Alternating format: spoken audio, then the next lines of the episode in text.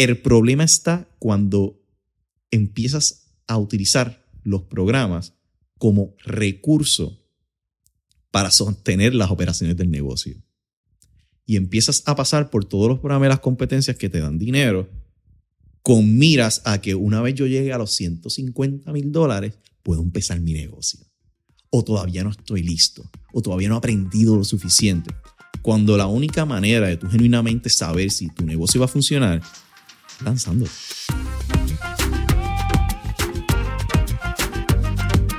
¿Qué es la que hay familia? Mi nombre es Jason Ramos y bienvenidos a Mentores en línea, el podcast donde me siento con personas que han hecho las cosas de manera diferente para obtener resultados diferentes y que así tú puedas conocer quiénes son tus mentores en línea. Gracias por sintonizar el episodio de hoy y ahora unas palabras de las compañías que hacen este episodio posible. El episodio de hoy es traído a ustedes por la familia de Rompón Entregas. Rompón Entregas es la solución de entregas same day para negocios puertorriqueños que buscan fortalecer la experiencia de compra que le brindan a sus clientes día a día. Algunos de los beneficios que usted como dueño de negocio tendrá cuando se conecta a Rompón Entregas son que su cliente tendrá entregas rápidas el mismo día y también obtendrá comunicaciones automatizadas con detalles de su orden. Usted como dueño de negocio también tendrá un equipo de servicio al cliente personalizado que le brindará un servicio de entregas los 7 días de la semana, enfocándose en el área metropolitana de Puerto Rico, mientras mantiene un costo fijo por entrega, familia. Escuchen eso, costo fijo por entrega. Así que si esto es algo que te interesa para ti, para tu negocio o para el negocio de un conocido, puedes solicitar el servicio de Rompon Entregas entrando hoy a la página web www.romponentregaspr.com Nuevamente, www.ronponentregaspr.com. Héctor Girau, ¿qué está pasando, brother?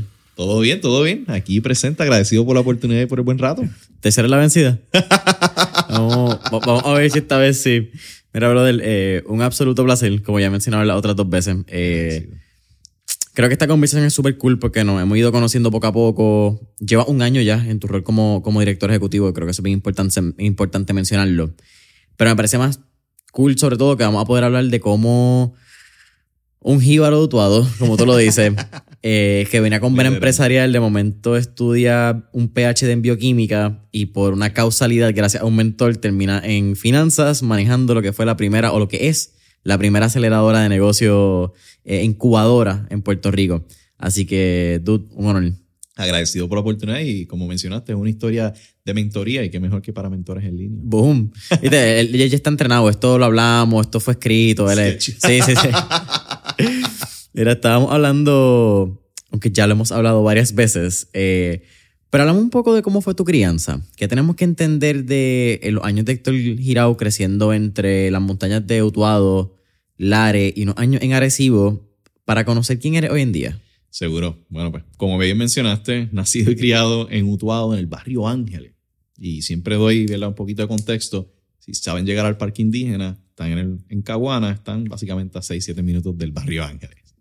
Así que me crié allí desde chico, fui a escuela elemental en la, en la escuela José Vizcarrondo, allí mismo en el barrio. Eh, luego me moví a Lares, seguía viviendo en Utuado y sigo, toda mi familia vive en Ángeles todavía. Tengo a mi abuela, tengo a mis tías, mi mamá, todos todavía viven allá. Pero pues para estudiar escuela intermedia sí me muevo a Lares. Ahí estoy en una academia que se basaba en el sistema de Schools Tomorrow, creo que era que se llamaba, que es estudio individualizado, utilizando unas lecas y unos panfletos para... Anyhow, una historia bien larga. Pero hago casi siete años ahí en Lares. Y luego de ello, pues terminó escuela superior en Arecibo. Así que estuve brincando alrededor de esos tres municipios desde chico. Hablamos un poco también del impacto empresarial que tenía en tu familia. Eh, tu papá comenzó como chofer de eh, guaguas escolares. Correcto. Termina teniendo un negocio de guaguas escolares. Tu mamá era tecnóloga de eh, técnica de laboratorio. Tenía un laboratorio en el pueblo de Utuado. Sin embargo, con toda esta vena empresarial, la ciencia fue como que este passage, fue esta rama que llamó la atención de Héctor de alguna manera. ¿Cómo fue ese, ese pase a estudiar? Porque eres 801 10 3 4 5 6. Correcto. Está, está- está bien fácil de aprendérselo. Eh, 801 10 3 4 5 6. En el 2010 llega a San Juan. Empiezas a estudiar ciencias vivas, biología. Sí. Haces PhD en bioquímica. ¿Cómo fue esta, este amor y esta relación con las ciencias vivas? Sabiendo que de chiquito querías emprender, era algo que ya tenías en la familia y se veía quizás como que era el passage, ¿verdad? Era el camino que, que Héctor Gira iba a tomar. Pues mira, como bien mencionaste, mi papá empezó como chofer de guagua. eh, mi abuelo también tenía, hacía transporte escolar.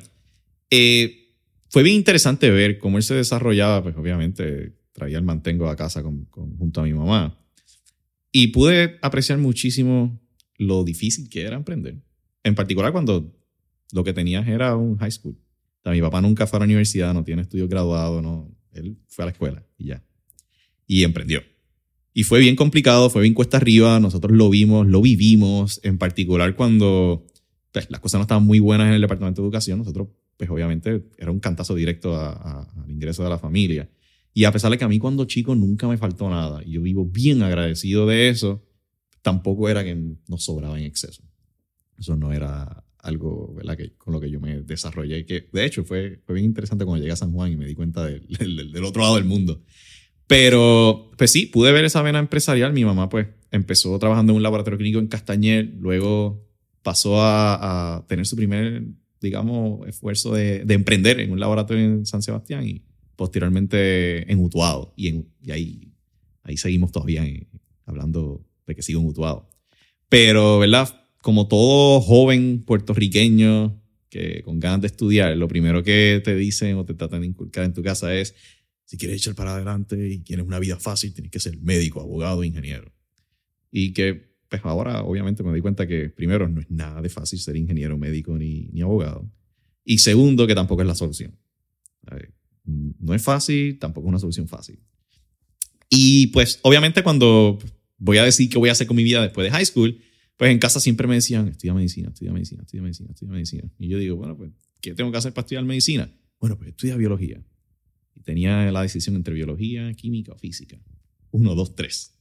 Y terminé con uno y entré a Río Piedras a hacer biología con mi primera exposición al área metropolitana.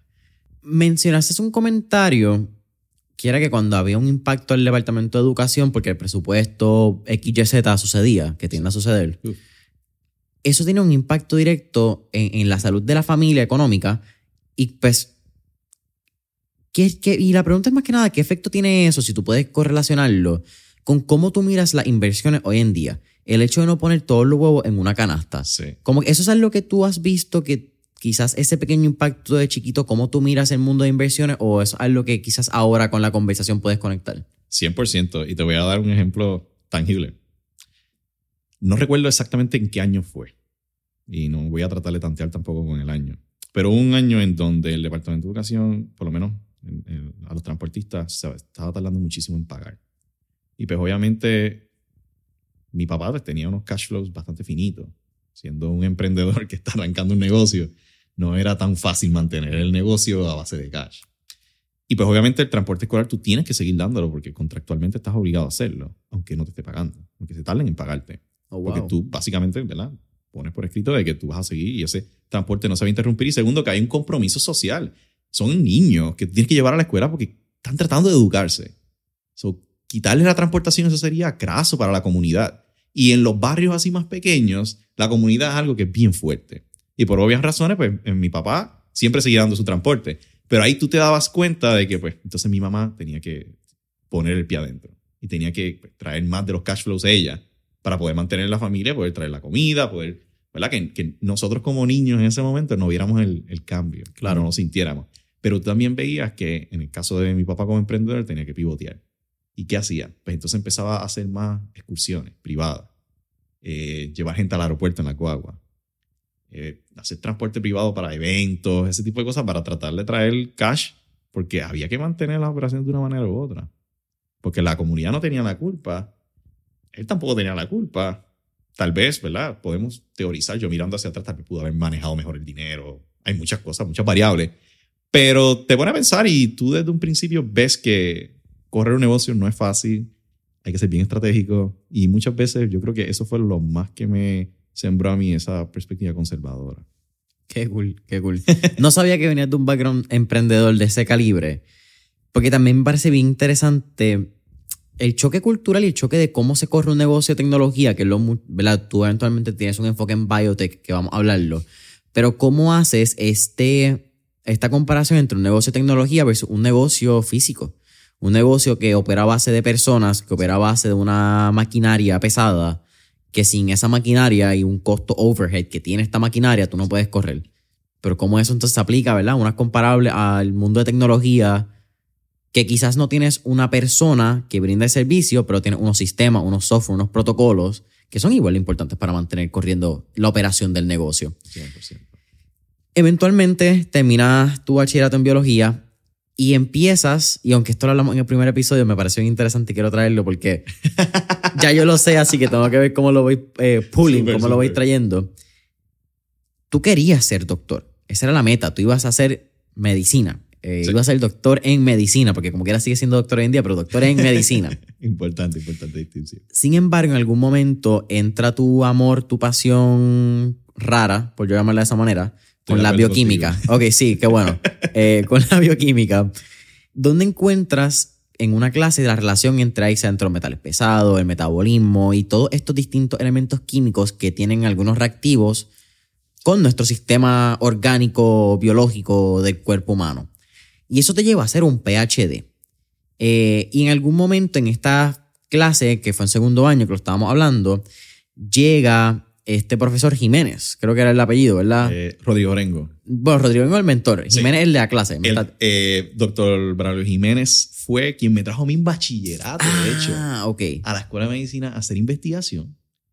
Fue mi primera experiencia de investigación. Y fue mi mentor de, de tesis. ¿Y fue Orengo o fue Jiménez el que trae el tema de la matemática cuántica? Rodrigo Orengo. Fue Rodrigo Orengo, que pues Rodrigo Orengo. Y entonces el doctor Rodrigo Orengo, que termina siendo quizás uno de tus primeros mentores y el primer mentor que te abre la puerta al campo. actualmente. La máquina. Definitivo. Te siembra la semilla de que hay una matemática que se usa en el campo de la bioquímica que es casi un uno a uno a la matemática que se utiliza en el campo financiero. ¿Cómo fue ese momento? Y entender la matemática, ¿verdad? Y tú decir, ya no quiero ser médico, olvídate la medicina, también olvídate de la bioquímica, porque ahora vamos a entrar en el mundo de las finanzas. ¿Cómo fue? Pues mira, long story short. En segundo año, como parte del currículo de PhD en bioquímica en la Escuela de Medicina de Ciencias Médicas, tú tienes que tomar un curso que se llama Química Física de Macromoléculas. Y básicamente, ¿verdad? Es, es una clase que para mí es súper importante que esté dentro del currículo porque es la conexión entre la biología, la química y la física. ¿verdad? Cuando uno estudia bioquímica, tú estudias la química de la vida. Y la química de la vida, ¿verdad? Incluye entender y, y estar claro de cómo se conecta el organismo con sus componentes y la energía. Y pues por obvias razones, pues ese curso era compulsorio y muy entretenido, tengo que decir. Dentro de ese curso hay un una porción que, se, que es la que divide la parte de principios cuánticos, donde se toca la molécula de hidrógeno y nos vamos en, una filosofía bien interesante de los principios de incertidumbre de Heisenberg y toda esa cuestión para el que vio Oppenheimer. Y la parte de, termodinámica, las leyes de termodinámica. Cuando estábamos discutiendo las leyes de termodinámica, hay unos conceptos matemáticos, en particular la parte de optimización y minimización, o maximización también, en donde se discute lo que llaman las mínimas global y se habla mucho también del concepto de cómo tú puedes utilizar densidades de probabilidades para contestar preguntas. ¿Qué pasa? Nosotros empezamos a discutir ese tema y da la casualidad que es exactamente la misma matemática que se utiliza en finanzas. Pero si eso no fuera único, empezamos a hablar de la ley del caos, que también se traduce uno a uno con economía. La cosa es que esa clase era 5 a 9 de la noche. Obviamente íbamos a seguir toda la, toda la tarde hasta la noche discutiendo back and forth y, básicamente consumirnos la clase en el tema. Nosotros, el doctor me dice, mira, vamos a sacar un día, vamos a sentarnos en la cafetería. Allí en el recinto tenemos Café Don Juan. Y vamos a hablar más del tema para que veas las oportunidades que hay. Y precisamente, de uno o dos días después nos sentamos allí y él empieza a, abundar un poquito más en el tema y me dice, mira, tú sabes que para los PhD hay un mundo más allá afuera, fuera de enseñar y trabajar en la industria, que es lo que se le, se le, informa a todo estudiante que pueda hacer. ¿sabes? Y a veces eso es un error en donde cogíamos. Y dentro de esas oportunidades, pues me habla de finanzas, me explica que aquí mira, en Puerto Rico es bien poca la gente que sabe de salud, sabe de ciencia y de finanzas. Eh, si hay dos personas, eran muchas y no trabajan en ese campo.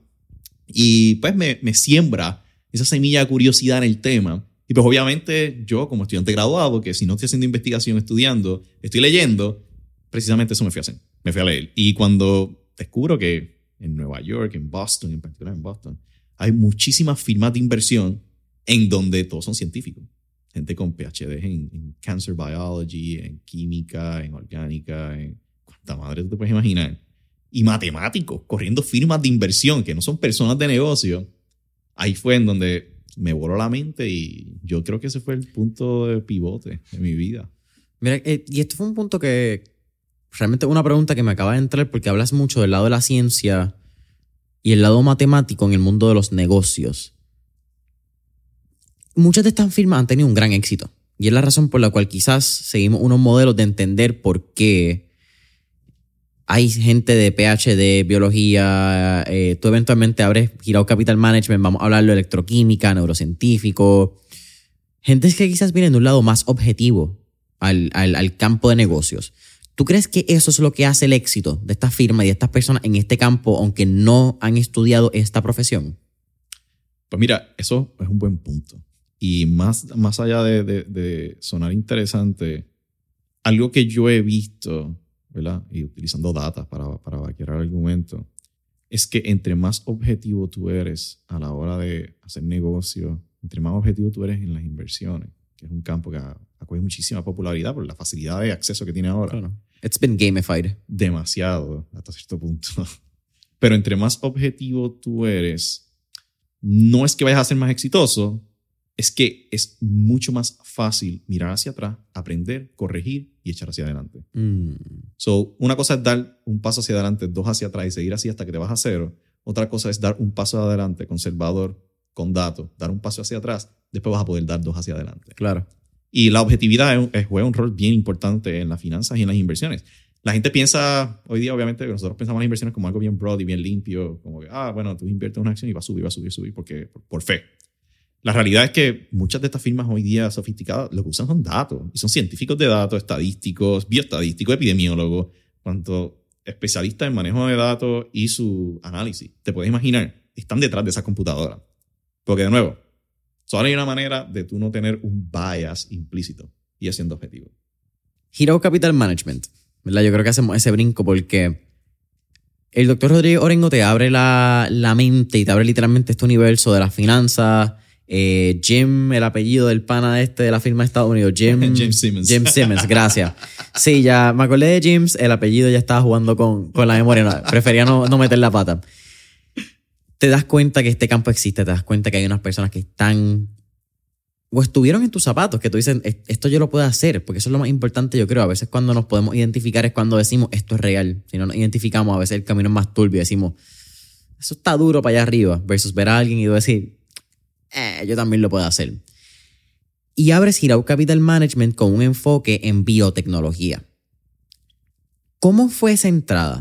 Eh, entiendo que sacas la serie 65 en el 2017, te convierte en un en investment advisors, investment advisor. Y esto abre este mundo a tecnología. Sí. ¿Cómo fue el choque? ¿Cómo fue el choque de este de venir de datos binarios, sí o no, a de momento tener que bregar con personas humanas levantando, buscando levantar capital o buscando manejar su capital y crecerlo bien rápido? Pues mira, es long story, pero una de las historias que yo siempre digo, uno de los puntos clave en mi vida, aparte de haber hecho ese brinco a, a salirme de, de- de aspirar a ser médico, a ser científico y en adición el pivote de salirme de, de la ciencia para meterme en la finanza, yo di ese brinco en el 2017, un mes antes del huracán María. Y fue súper interesante porque, pues obviamente, estoy haciendo un brinco a algo que yo no tengo la menor idea en ese momento que yo estaba haciendo. Yo solamente sabía que eso era lo que yo quería. Y me tiro a incorporar la empresa, a ver exactamente qué eran los exámenes que yo necesitaba.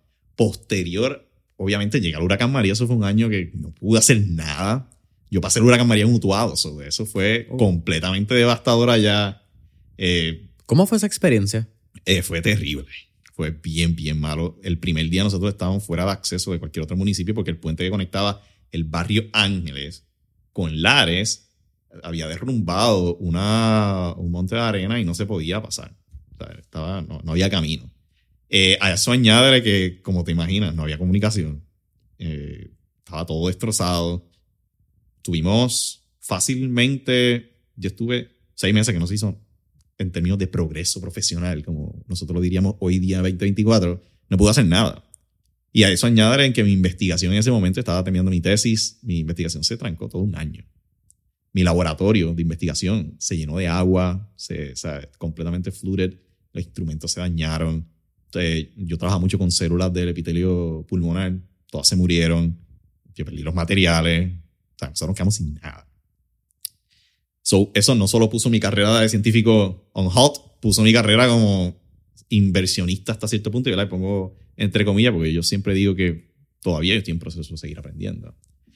Y pues obviamente complicó mucho más las cosas. Ya posterior a ello, en 2018, pues ya todo estaba coming back to normal, entre comillas. Whatever normal is. Whatever normal is, gracias. Y ahí entonces nosotros empezamos más, todavía no estábamos en la parte de gestión de cartera, de, de tratar de invertir en biotecnología ni nada de eso estaba más en la parte de hacer investigación. So, ¿qué hacíamos investigación? No, no nos metíamos en un laboratorio a, a, tratar de, de, hacer experimentos para nada. Tomamos mucha data corporativa de empresas que son públicas, en particular, como mencionaste, en biotecnología. Trabajamos mucho lo que eran enfermedades huérfanas o enfermedades raras, que le dan a uno de cada 100.000, 200.000 personas. Ese era nuestro nicho. Y pues como mencionaste, teníamos electroquímico, neurocientífico, un bioquímico y un abogado contributivo pues, hacemos un buen mix en términos de, nuestro due diligence y nuestro análisis, y ese mismo análisis se lo compartíamos a otra firma. Eh, en eso también expandimos en la parte de realizar estudios de valorización, investigativos más que nada. Ese era como nuestro nicho, eh, healthcare más que nada. Y fue una de las herramientas más importantes en mi desarrollo, puesto de que uno me dio la oportunidad de aprender todo lo que yo no sabía de finanzas, no solo doing, pero sino que también me tuve que poner a estudiar. Eh, tuve que tomar el C65, tomé el C65, lo pasé, me registré. Yo creo que el primer registro bajo girado fue en el 2019, give or take, margen de error por si acaso. Y posterior a ello, pues, obviamente fue la mejor decisión que tomé. No estaría hoy aquí si no es por todo lo que aprendí en ese proceso de coger cantazo, tratando de arrancar una firma de asesoría en Puerto Rico. ¿Qué fue lo más que te chocó de abrir una firma de asesoría en Puerto Rico? el barrier to entry no es para nada fácil. Hay mucha gente que a veces yo los miro y digo, tienen que tener muchísimo cuidado. Hacer inversión, gestionar inversiones a personas no es fácil. Es una responsabilidad bien grande porque son las habichuelas de, de otras personas y no existe tal cosa como es poquito. Eso, es, eso es algo bien subjetivo y lo que lleva, conlleva manejar la inversión de alguien a nivel regulatorio es bien complejo. Es bien complejo. Por eso yo soy bien cauteloso con las regulaciones, como, como tú te presentas. Por ejemplo, yo no puedo decir que yo soy un asesor de inversiones. Yo, yo puedo decir que soy un representativo de, una firma de asesoría de inversión. El que puede ser asesor de inversión es la firma. El individuo no puede serlo. Mm. Y esas son cosas que mucha gente no sabe. A veces yo me meto en LinkedIn y veo a fulano que tiene en su, en su headline Investment Advisor. Yo, bajo la regulación no se supone que tú pongas eso. No se, hay muchas limitaciones en el mercadeo también. Muchísimas cosas que si uno se echa para atrás y compara con otro tipo de negocio, tú dices, bueno, pues yo se supone que puedo hacer eso porque los abogados lo hacen, los contables lo hacen, las agencias de mercadeo lo hacen. Claro. Y, con todo y eso, yo creo que el tema del mercadeo es un tema muy particular porque en una profesión como las leyes, tú vas a Florida y de momento en cinco minutos de, de y cuatro tuve 18 billboards de abogados de accidentes y caídas. En Puerto Rico eso no se puede hacer, porque hay uno, una ley diferente, hay una serie de criterios para poder hacer mercadeo en algunas áreas profesionales que son más legisladas en Puerto Rico, que estamos hablando de un problema de legislación, un problema que tenemos, que yo creo que tenemos sobre, legislador, sobre legislaciones de, lo que, de las que podemos manejar, porque yo creo que eso es algo bastante directamente proporcional. Eh, qué es mucho y qué es poco va a ser proporcional a cuánta gente pueda fiscalizarlo, cuánta gente pueda trabajar en X proyecto. So, eso me parece un punto súper interesante que traes. está en Hero Capital Management y en algún momento en el 2020 tú levantas una bandera y entras en los ojos de quien es la actual eh, directora CEO del Science Trust, que es Lucy Crespo. Y entras a Parallel 18 en septiembre del 2020, si no me equivoco, como Investment eh, ma- eh, eh, Portfolio, ajá, Fund Manager, Investment eh, Fund Manager. ¿Cómo fue tu entrada al mundo del startup en Puerto Rico? Como que da- quiero que me digas tu primera impresión, primer día abriendo libros, abriendo cartera, abriendo números. ¿Qué te chocó? Bueno, la primera reacción fue, what is this? ¿Sabes? Cuando yo veo todo lo que veo, bueno, de nuevo, para ese punto Parallel iba por su octava generación de aceleración y ya iba como para su tercera generación de preaceleración. Mm, So, iba bastante adelantado. Obviamente yo me topo con algo que para mí es lo opuesto a lo que el libro me dice. Y te doy ejemplo. Yo entré en el 2020 en septiembre, como bien mencionaste, porque Parallel se lleva a través del Fideicomiso para la Ciencia, Tecnología e Investigación, ¿verdad? Nuestra organización matriz. Se lleva un award del US Economic Development Administration para lanzar lo que se llama el Investor Bridge Project, que en ese momento lo corría el doctor Lucas Ar- Arzola. Yo entro, ¿verdad? Para correr la parte de Investment Fund Manager. Dentro de los objetivos había uno que era lanzar un fondo de inversión para invertir en startups. No es que yo fuera el más experto, pero sí, ya yo había pasado por el proceso de todo lo que es regulatorio para lanzar un fondo. Y pues ya lo había hecho. Y con eso en mente, pues me traen como parte del proyecto y la segunda, ¿verdad? Para crear un canal de, de comunicación con inversionistas más, más, más concreto, a través de Parallel, crear una red de inversores más alimentada, entre otras, otros objetivos, y obviamente apoyar al equipo de Parallel. Ahí yo estoy, realizamos el, el, el grant a su, según disponía, lo hicimos completo, fantástico, pues acaba y yo salgo. Estás como seis meses, creo que estuviste fuera de Estuve cuatro meses fuera. cuatro meses. Estuve cuatro meses fuera. En ese momento estaba dando la asesoría a una firma de private equity en Virginia que se dedicaba a hacer pre-IPOs. Mm. Entre ellos es invertir en SpaceX, Stripe, Klarna, eh, Addepar, Wow. bueno, you name it. Un montón de compañías impresionante, brutal. Y tenía mucha exposición también en el Medio Oriente. Para mí eso fue una experiencia completamente mind-blowing porque de pasar, de tratar de liderar con startups a pasar al lado opuesto, que son empresas que ya están bien establecidas, en donde tú no hablas con el CEO, tú hablas con el VP de, de Investor Relations, que es quien te atiende a ti como inversionista. Es bien, bien, bien interesante y me abre la perspectiva a un mundo que en Puerto Rico, yo, a, mi entender, casi ni se mueve. Lo que son las secundarias. You're not publicly listed, o sea, no estás en el mercado, pero tampoco eres un startup. Claro. Sí, estás en ese, en, ese, en ese bailecito de donde tú entras porque no eres un startup técnicamente because you're not starting up, but you're not big enough para Claro. estar en ese juego. Como que, que yo creo que gris. mucha gente, muchas compañías que utilizamos están en esa área gris, como que tú vienes a ver, aunque ya hay muchos de- con los, con los SPAC y con otro tipo de mecanismo para entrar a los mercados públicos, pues yo creo que se ha abierto bastante como que Y eso era mucho de lo que hacían ellos, ¿saben? Que cuando vino el SPAC Frenzy el- a los mercados, que todo el mundo quería hacer un reverse merger y meterse en un SPAC y irse público y hacerse rico de la noche a la mañana, eh, ahí empezó a hacerse bien popular el uso de los SPV, los Special Purpose Vehicles. mm, Y bueno, eso podemos estar todo todo un día hablando de ello. Y era mucho de lo que la firma hacía. Y pues obviamente también me abre los ojos a mí de que, mira, dentro de las finanzas hay un, hay un mundo bien, bien, bien complicado.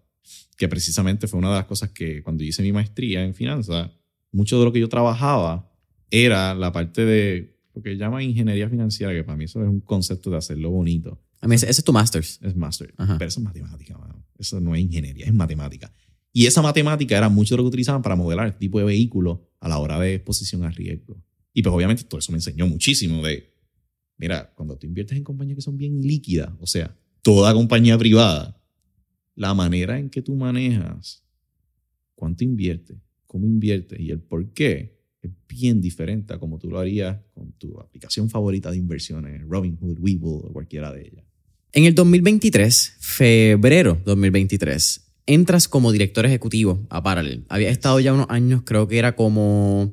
Director eh, de operaciones. Exactamente, Operations Manager, mientras también estaba en el fondo, fue como que la, man- la manera de que te insertaron a la, a la vertiente de la aceleradora de, de Parallel, que quizás mucha gente solamente conoce lo que es Paralel la aceleradora, los programas, pero también ustedes tienen el fondo que pues sucedió, como mencionaste, a través de eh, un grant y unas leyes que sucedieron en el 2020.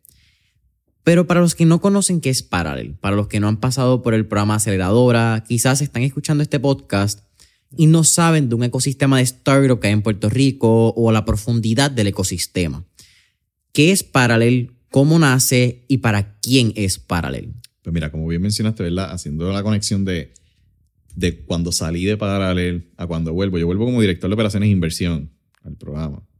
Eh, con el enfoque en la parte de manejar la cartera de inversión de Paralel Ventures, que ¿verdad? Nosotros lo llamamos un fondo, se le, se le dirige como el Matching Fund, pero son fondos del fideicomiso. Mm. Y pues, para entenderlo mejor, pues hay que mencionar que Paralel 18 es un programa del Fideicomiso para la Ciencia, Tecnología e Investigación de Puerto Rico. No es una corporación, no es una entidad externa, es un programa. El fideicomiso ha existido por ley desde el 2004. Eh, cerca del 2015, give or take, entra quien es la ingeniero Luz A. Crespo a, dirigir y liderar el fideicomiso que conocemos hoy día. Ahí, pues, obviamente desarrolla un plan estratégico y causa esta revolución de apoyo a lo que es el investigador, a lo que es el científico y el emprendedor. Y de ahí nace para el 18. Para el 18 nace con el objetivo de centrar a Puerto Rico como un hub de innovación. Y pues se centraba en su primer programa que era P18, una aceleradora internacional donde emprendedores de todas partes del mundo viajaban a Puerto Rico, se adiestraban por 20 semanas, hacían negocio en Puerto Rico por esas 20 semanas con el objetivo de tanto poner el nombre de Puerto Rico afuera, pero al igual ayudar al emprendedor local. De ahí es donde se origina para Inicialmente, quien eh, hizo el andamiaje conjunto a, nuestra CEO, Luja Crespo, fue Sebastián Vidal, que fue el primer director ejecutivo que tuvo Parallel y que fue al final quien me trajo. sí, que es cuando él entra como CIO al Science Trust ahí entra. Un fuerte abrazo a Sebastián y a Lucas, que lo mencionaste también, ahorita. seguro, el doctor Lucas Arzola, que fue el que me trajo cuando, como Investment Fund Manager. la cosa es que precisamente Sebastián estaba saliendo para Raincoat. Mm. Cuando me traen a mí, inicialmente el objetivo era que yo iba a correr la parte de operaciones e inversión en lo que conseguían un director ejecutivo. Y long story short, en febrero del, del año siguiente, eh, recibo una llamada, si no me equivoco, fue un jueves por la tarde de nuestra CEO eh, informándome, mira Héctor, este, eh, comenzando tal fecha, eres el director ejecutivo de Parallel. Y yo, ok, vamos a intentarlo, vamos a ver, una responsabilidad bien grande, ¿verdad? Vamos, vamos a tratarlo y so far doy una mesa, ¿verdad? Todo está ahora súper bien, hemos crecido muchísimo. Cuando yo entré éramos nueve personas, hoy somos 15. Oh, wow. Eh, tenemos dos programas nuevos y seguimos creciendo, ya sobrepasamos las 400 empresas. Tú entras en P1811, pre-18 4. En pre-18 3, P18 8, salgo y vuelvo entro en P18 generación 10, pre-18 generación 5. Ok. Para los que no entienden el mecanismo eh, de inversión que utiliza Parallel, eh, cómo se fondea Parallel, ¿verdad? Porque yo creo que se la pregunta aquí. ¿Parallel da dinero a las compañías? Correcto. Pero al ser del gobierno, ¿cómo generan Parallel dinero? Estructura vela bastante básica para quienes no entienden lo que es Parallel y cómo funciona. Correcto. Yo creo que la manera más fácil es primero yendo al fideicomiso. Súper. El fideicomiso se crea por ley, pero es una entidad sin fines de lucros privada. Mm. Nosotros tenemos una junta de fiduciarios representado por 11 eh, fiduciarios, que una silla pues, es representante del Departamento de Desarrollo Económico y Comercio de Puerto Rico, que es el honorable Manuel Sidre. El resto de los componentes de la Junta pues, son científicos y personas de negocios que son boricuas muy exitosos, que dan esa devoción de tiempo, ¿verdad? Pro bono, a apoyar El, oversight del C-suite, en particular de la CEO. Con ello en mente, ¿cómo se fondea Parallel o dónde saca el dinero Parallel? Es, que es una pregunta que muy, siempre, siempre nos hacen. ¿verdad? Esto viene de mucho del esfuerzo que hace el fideicomiso en traer capital para mantener sus operaciones. Y nuestra CEO tiene una estrategia exquisita a la hora de, crear esa continuidad y de crecer al fideicomiso lo que es hoy día, que son casi 18 programas. Wow. Incluyendo una de las unidades de, control de vectores del mundo más importante y más sólida. Control de vectores, ¿qué significa? Vamos en arroz y habichuela. Control de vectores, control de mosquito. dengue. Por ejemplo, oversight, estudio, ese, ese tipo de, de- de screening asegurando, ¿verdad?, de qué tipo de, de mutaciones están ocurriendo en las variantes, ese tipo de cosas. Ok. Nosotros tenemos una unidad de control de vectores bien, bien, bien importante en Puerto Rico que tenemos incluso contratos en El Salvador Oh, wow. a ese nivel centrado. ¿Verdad? Y la estrategia de la CEO fue bien, bien, a mí, a mí, a mí me fascina, ¿sabes? Y lo destaco mucho. Ella se dio cuenta, si miraba la conversación que tuvimos ahorita, que si tú quieres traer fondos a una organización sin fines de lucro, no puedes, uno, depender de una sola fuente de ingreso que sea oportunidades que hayan en el gobierno. Ya se da cuenta de ello y empieza a buscar en oportunidades a nivel federal, en oportunidades a nivel privado. Y qué mejor manera para tú traer dinero que gente que sea buena escribiendo propuestas. Y qué mejor persona va a escribir propuestas que científico. Y ella ensambla un equipo de científicos exquisito. Que a veces yo bromeo mucho y digo, wow, ¿sabes?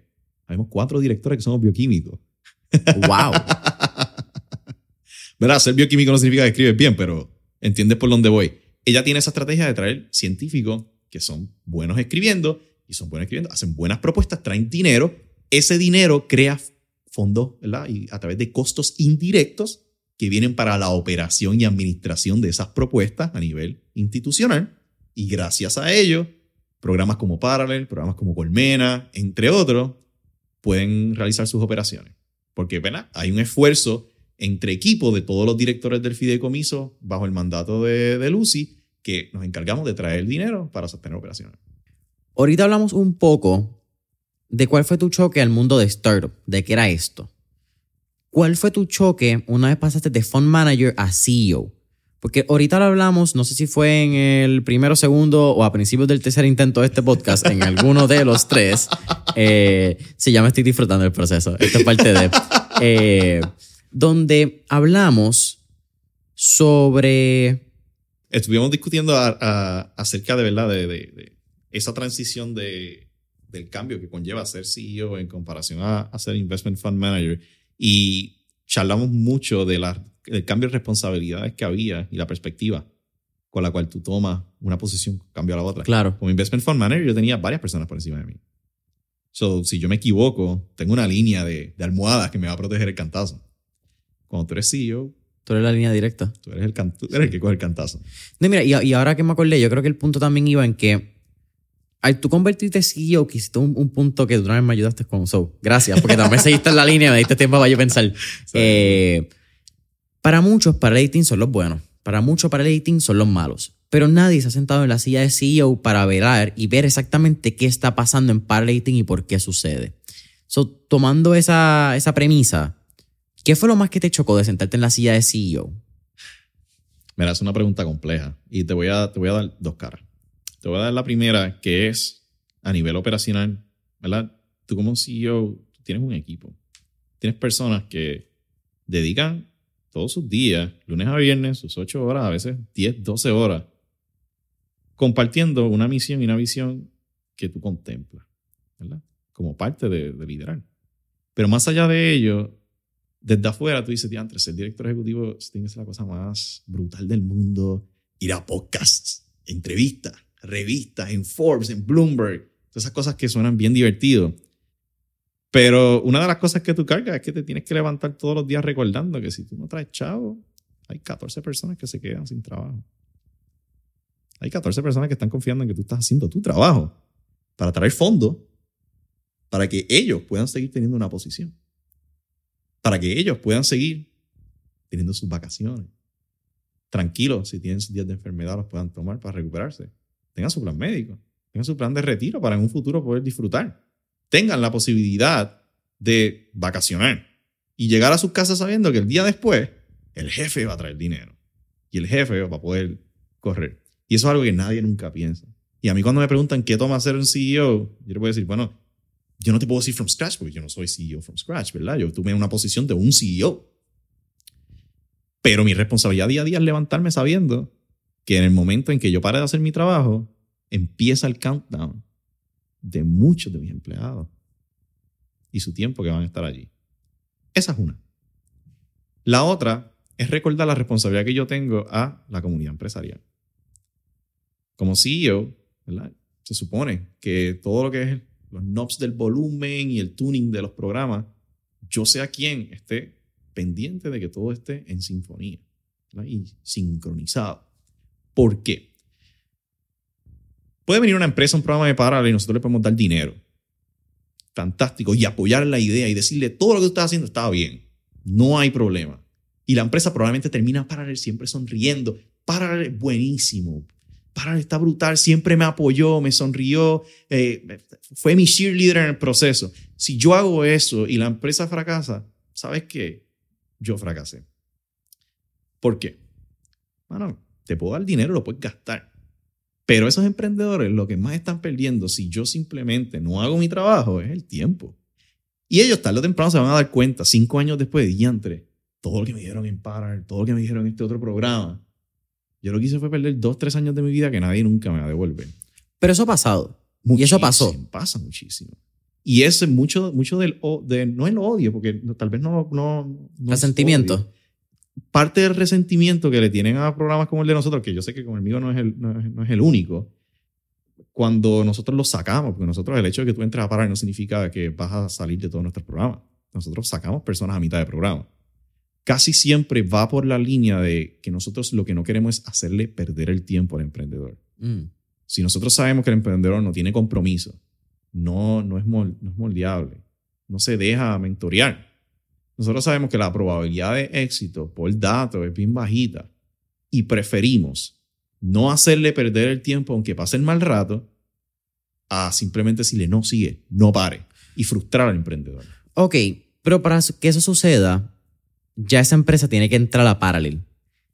¿Qué podemos hacer para minimizar quizás este tipo de compañías que sabemos que no aprovechan los recursos, que las personas son difíciles, para que personas que sí tienen iniciativa, que sí quizás su idea está en una etapa temprana, pero tienen la voluntad y tienen las ganas, puedan tomar esos espacios y no lo tomen estas personas? Porque lo más triste es que estas personas pueden coger 3, 4, 5, 6 semanas de este programa, pero una vez lo expulsan porque no tenían compromiso, no llegaron a los KPIs, no tenían las métricas necesarias no se inserta otra persona al programa, porque no pueden hacerlo, porque ya comenzó.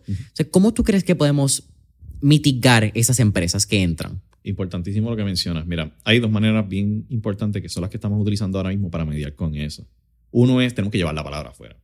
¿Sabes? A mí todavía llega gente que no sabe lo que es para. Y a veces nosotros de nuestro lado miramos y decimos, ah, nosotros tenemos 10 mil y pico seguidores aquí, 10 mil y pico seguidores acá, salimos en todas las revistas de emprendimiento importantes, Entrepreneur Magazine, Inc., Fortune, whatever. La realidad es que todavía hay muchísima gente que desconoce que nosotros estamos ahí como un recurso para dar apoyo al emprendedor. So, nosotros sabemos que tenemos que hacer mejor esfuerzo en llevar la palabra. Estamos trabajando en ello. Obviamente eso cuesta bastante, así que vamos poco a poco llevando ese mensaje. Pero lo otro que nosotros hacemos, y esto sí ya lo implementamos, es que el proceso de evaluación se mantiene bien objetivo. Y si fallamos, es una causalidad de las probabilidades. No fue porque nosotros no hicimos un buen trabajo a la hora de, hacer el escrutinio de las empresas que íbamos a seleccionar. Nuestro, nuestra amiga aquí es tan doctor y tan científico que la palabra, se, defiende con la palabra probabilidades. Qué funny eres. Tratamos de mantener el objetivo. No, no, y, y, el juego de probabilidades es el juego de la suerte. Lo que pasa es. que, es que eres tan y tan y tan científico que te defiendes con eso y eso me da mucha risa. Algo que también tú y yo hablamos, Héctor, y quizás una de las conversaciones que a mí me dijo, mano, sabes que yo creo que es tiempo de, tener a Héctor en el podcast y de poder tener esta conversación abierta, es que tú y yo estamos de acuerdo en el argumento de que las personas utilizan a Parallel como una escuelita. Entonces, no solamente Parallel, utilizan la, el sistema que se ha creado para promocionar y desarrollar el empresarismo de tecnología, que es lo que llamamos aceleradoras al fin y al cabo, como una secuela de MBAs. Entonces, en vez de sacar un MBA en lo que sea, pues por, utilizar el ejemplo para, para no utilizar el ejemplo de otras aceleradoras, porque no está en el podcast y creo que no sería justo. Pero hacen algún tipo, pasan por una aceleradora que les hace hablar con 100 personas y, y validar la idea. Y de momento llegan a Pre-18 y le dan 20 mil dólares. Y de momento llegan a Parallel y le dan 40 con una subvención de una inversión que machean a 20. Y luego pasan por Expand y dicen, ya yo me gradué, tuve mi Harvard MBA. Y pasan tres años, pasan por dos aceleradoras más, suman 140 mil, 160 mil dólares, tienen un negocio fondeado básicamente de gratis por el gobierno y por los taxes y por los donadores o whatever sea que no me importan. Y luego los cuatro o cinco meses estamos viendo aprietos económicos, estamos viendo que un fundador se fue por aquí, que otro crea otro negocio por allá, venden la corporación, no se sabe por cuánto. ¿Qué podemos hacer con eso? Como que, ¿qué tú miras de esta realidad que tenemos donde la gente ve Parallel como un key metric del éxito empresarial? Sí, mira, eso es, es un tema bien controversial, pero voy a ser objetivo y voy a tocar la línea que yo creo que es el pensamiento más limpio.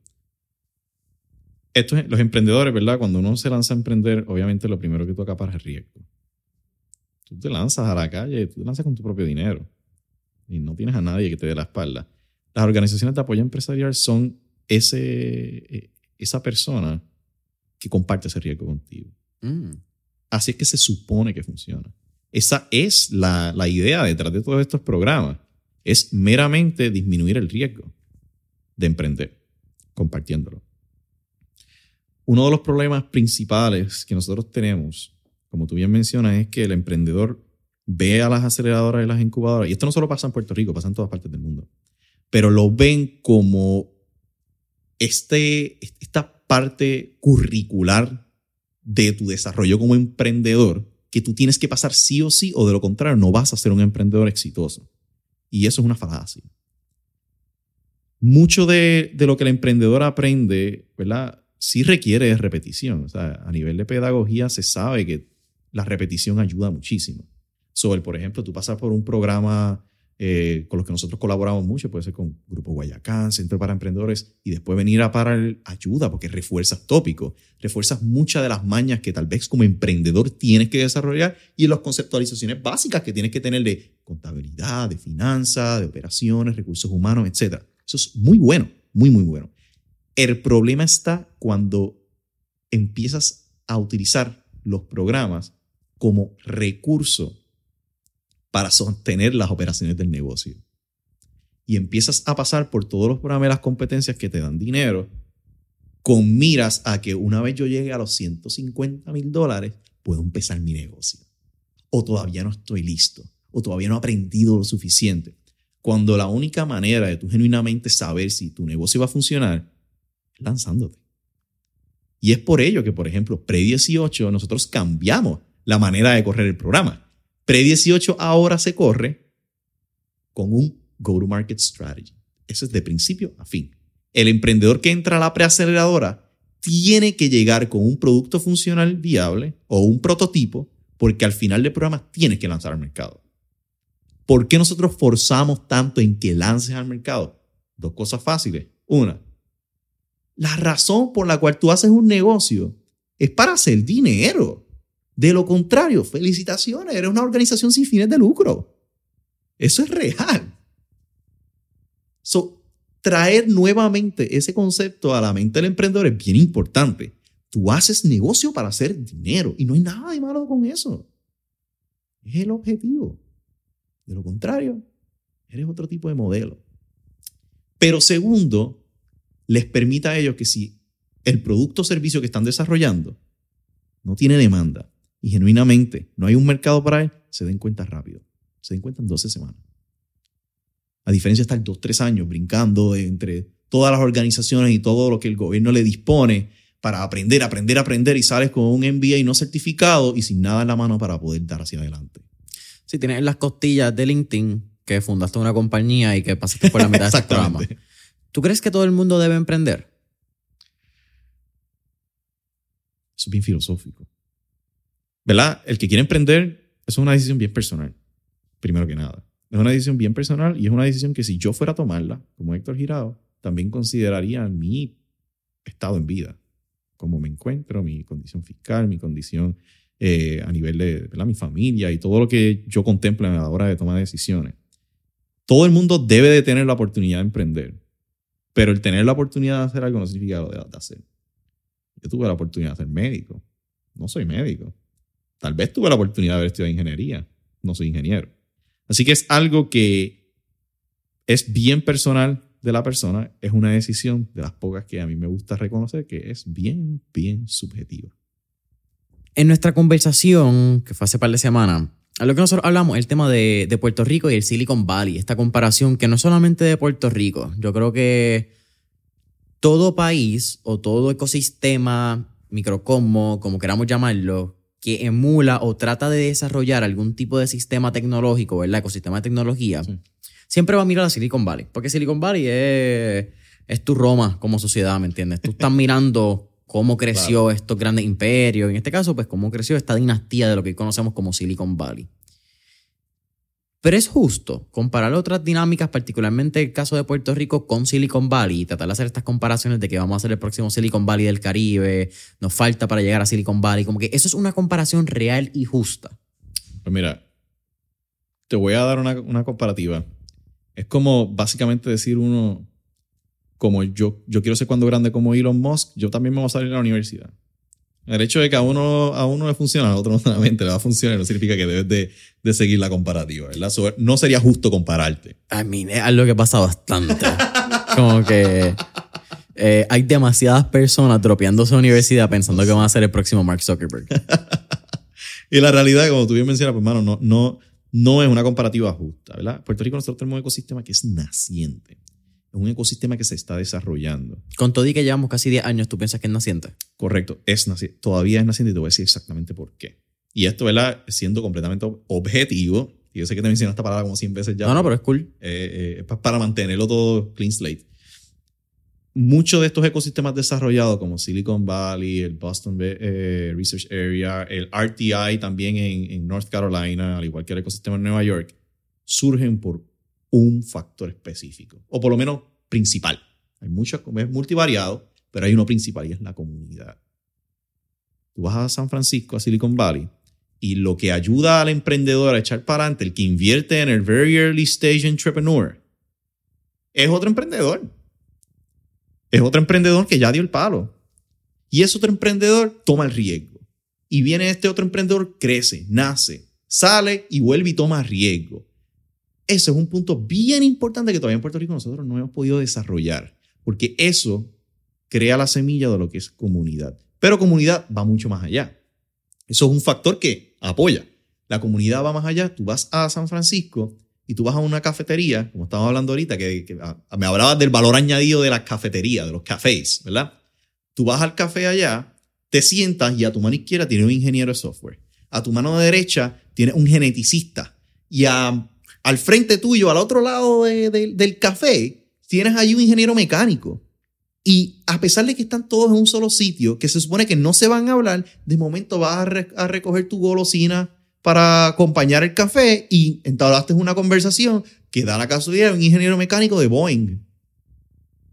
Y de momento estás creando una plataforma para tecnología aeroespacial en la cual tú no tenías ni la menor idea que era eso. Pero por comunidad nacen esas ideas, se materializan, se convierten en algo tangible y todo el mundo comparte su red. Ese sentido de comunidad todavía nosotros tenemos que desarrollarlo en Puerto Rico. Estamos en proceso. Se ha hecho un esfuerzo maravilloso.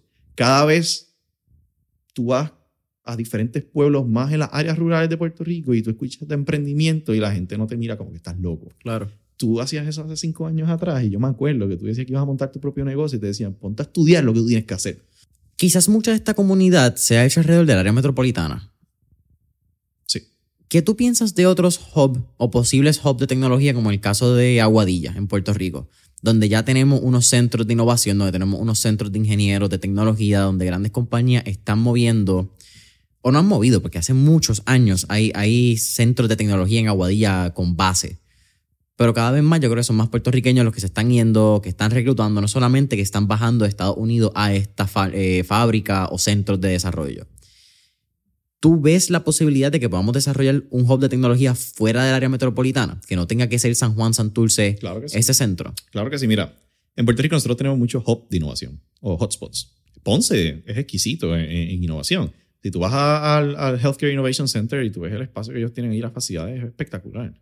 Tú te puedes ir a Guadilla, como bien mencionaste. a- ¿sabes? Los coworking spaces están naciendo muchísimo allá. Tienen muchos emprendedores que, que en paralelo vienen desde Aguadilla para, para el área metropolitana a servir. Nosotros quisiéramos tener los recursos y facilidades para poder llevar paralel y tener coworking space en esas áreas.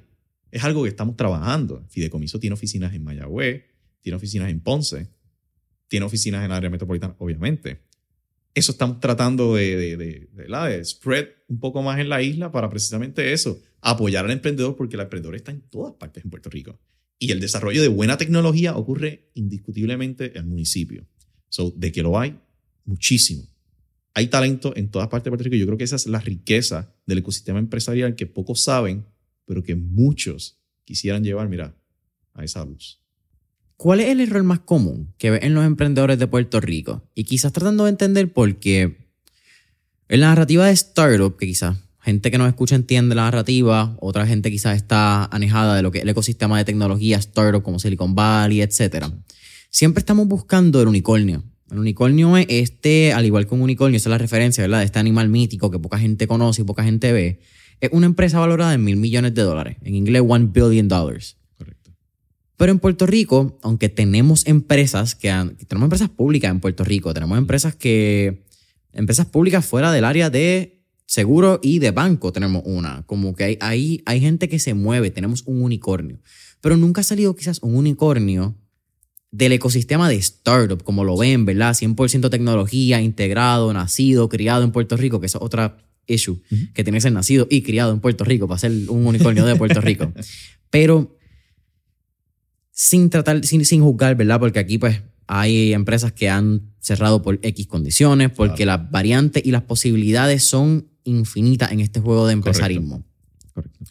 ¿Qué tú crees que es lo que nos limita a llegar a ese unicornio? Mira, yo tengo una pelea constante con, a la hora de estrategizar cada cohorte, ¿verdad? Porque cada cohorte que nosotros hacemos en Pre-18 y en P18 y en Expand es customizado para el tipo de empresa que va a entrar. por eso si, si tú entras en generación 8 y milagrosamente por razones que no se me ocurren, entras a generación 9, te vas a dar cuenta que el currículo cambia. Pero nosotros lo adaptamos al tipo de empresa y al tipo de modelo de negocio que está pasando, en su mayoría. Una de las cosas que nosotros principalmente vemos al emprendedor fallando, y esta le aplica a todos, es el concepto de que están mirando casos demasiado específicos como ruta al éxito. Ahorita mencionaste, ¿verdad? Miramos al Mark Zuckerberg y pensamos que si nos dropeamos de la escuela vamos a ser como él. Es precisamente mucho de lo que pasa en el ecosistema empresarial, en donde tienes emprendedores que desarrollan X o Y servicio o producto que puede ser sumamente innovador o tener potencial, pero esperan de que si no lo financia alguien externo, nunca va a arrancar. Y dice, no, no, no, es que para yo poder escalar este negocio necesito capital de inversión. No, no, no, no, no, no es que o sea, yo tengo un prototipo, pero no lo puedo lanzar al mercado porque para perfeccionarlo necesito levantar una ronda de un millón de dólares primero. Eso es una falacia. Yo te puedo estar todo un día contando las historias de éxito de emprendedores que empiezan sin nada y llevan las empresas a vender 1, 5, 10 millones de dólares y las escalan, bootstrap.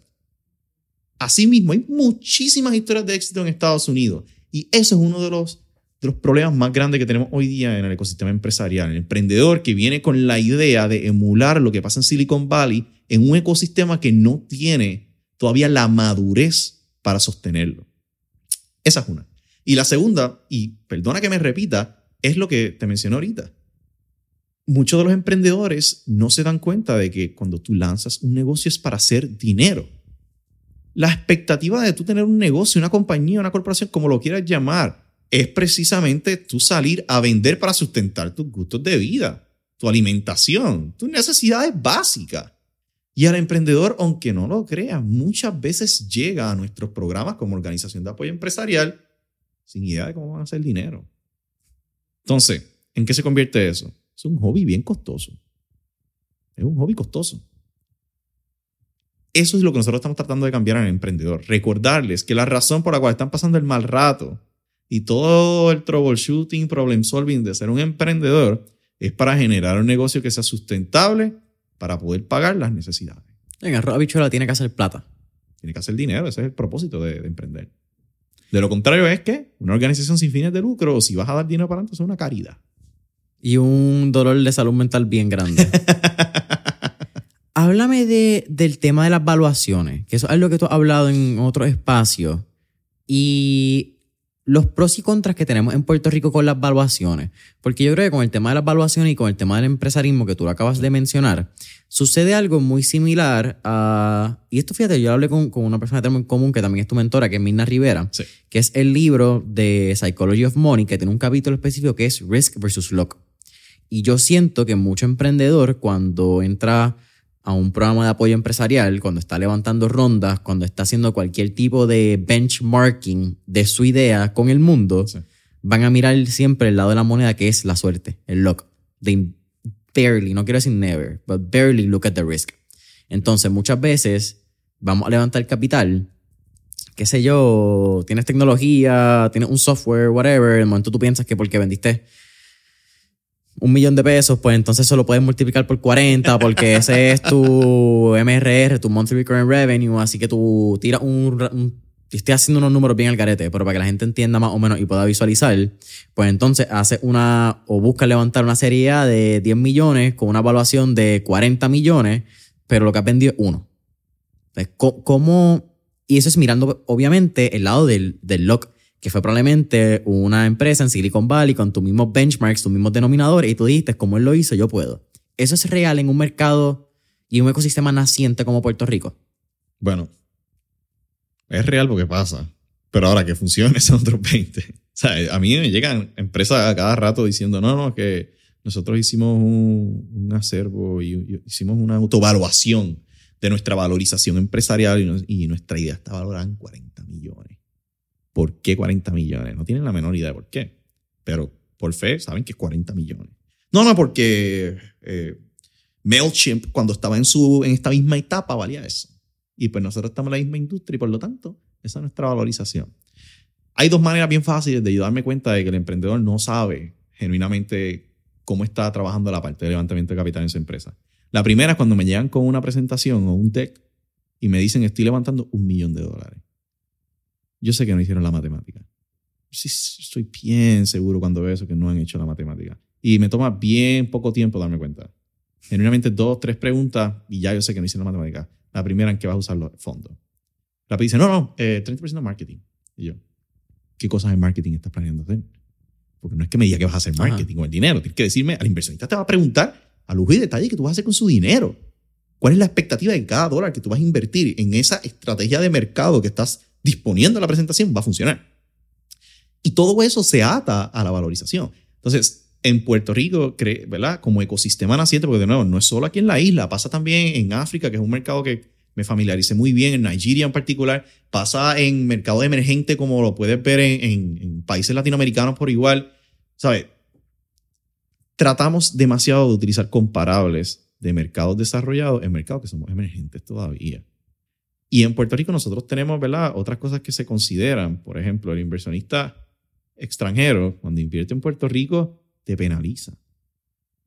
¿Verdad? Estos todos son modelos de valorización, no es un número que goes top of your head o, o por una comparable como muchos, muchos piensan. Hay mucha matemática envuelta. Y dentro de los factores, aunque no creas que no- nos penalizan mucho, es location, geografía. Por tú estar en Puerto Rico nada más, cuando te están valorizando, van a factorizar un riesgo por tú estar en Puerto Rico o por tus operaciones ser en Puerto Rico.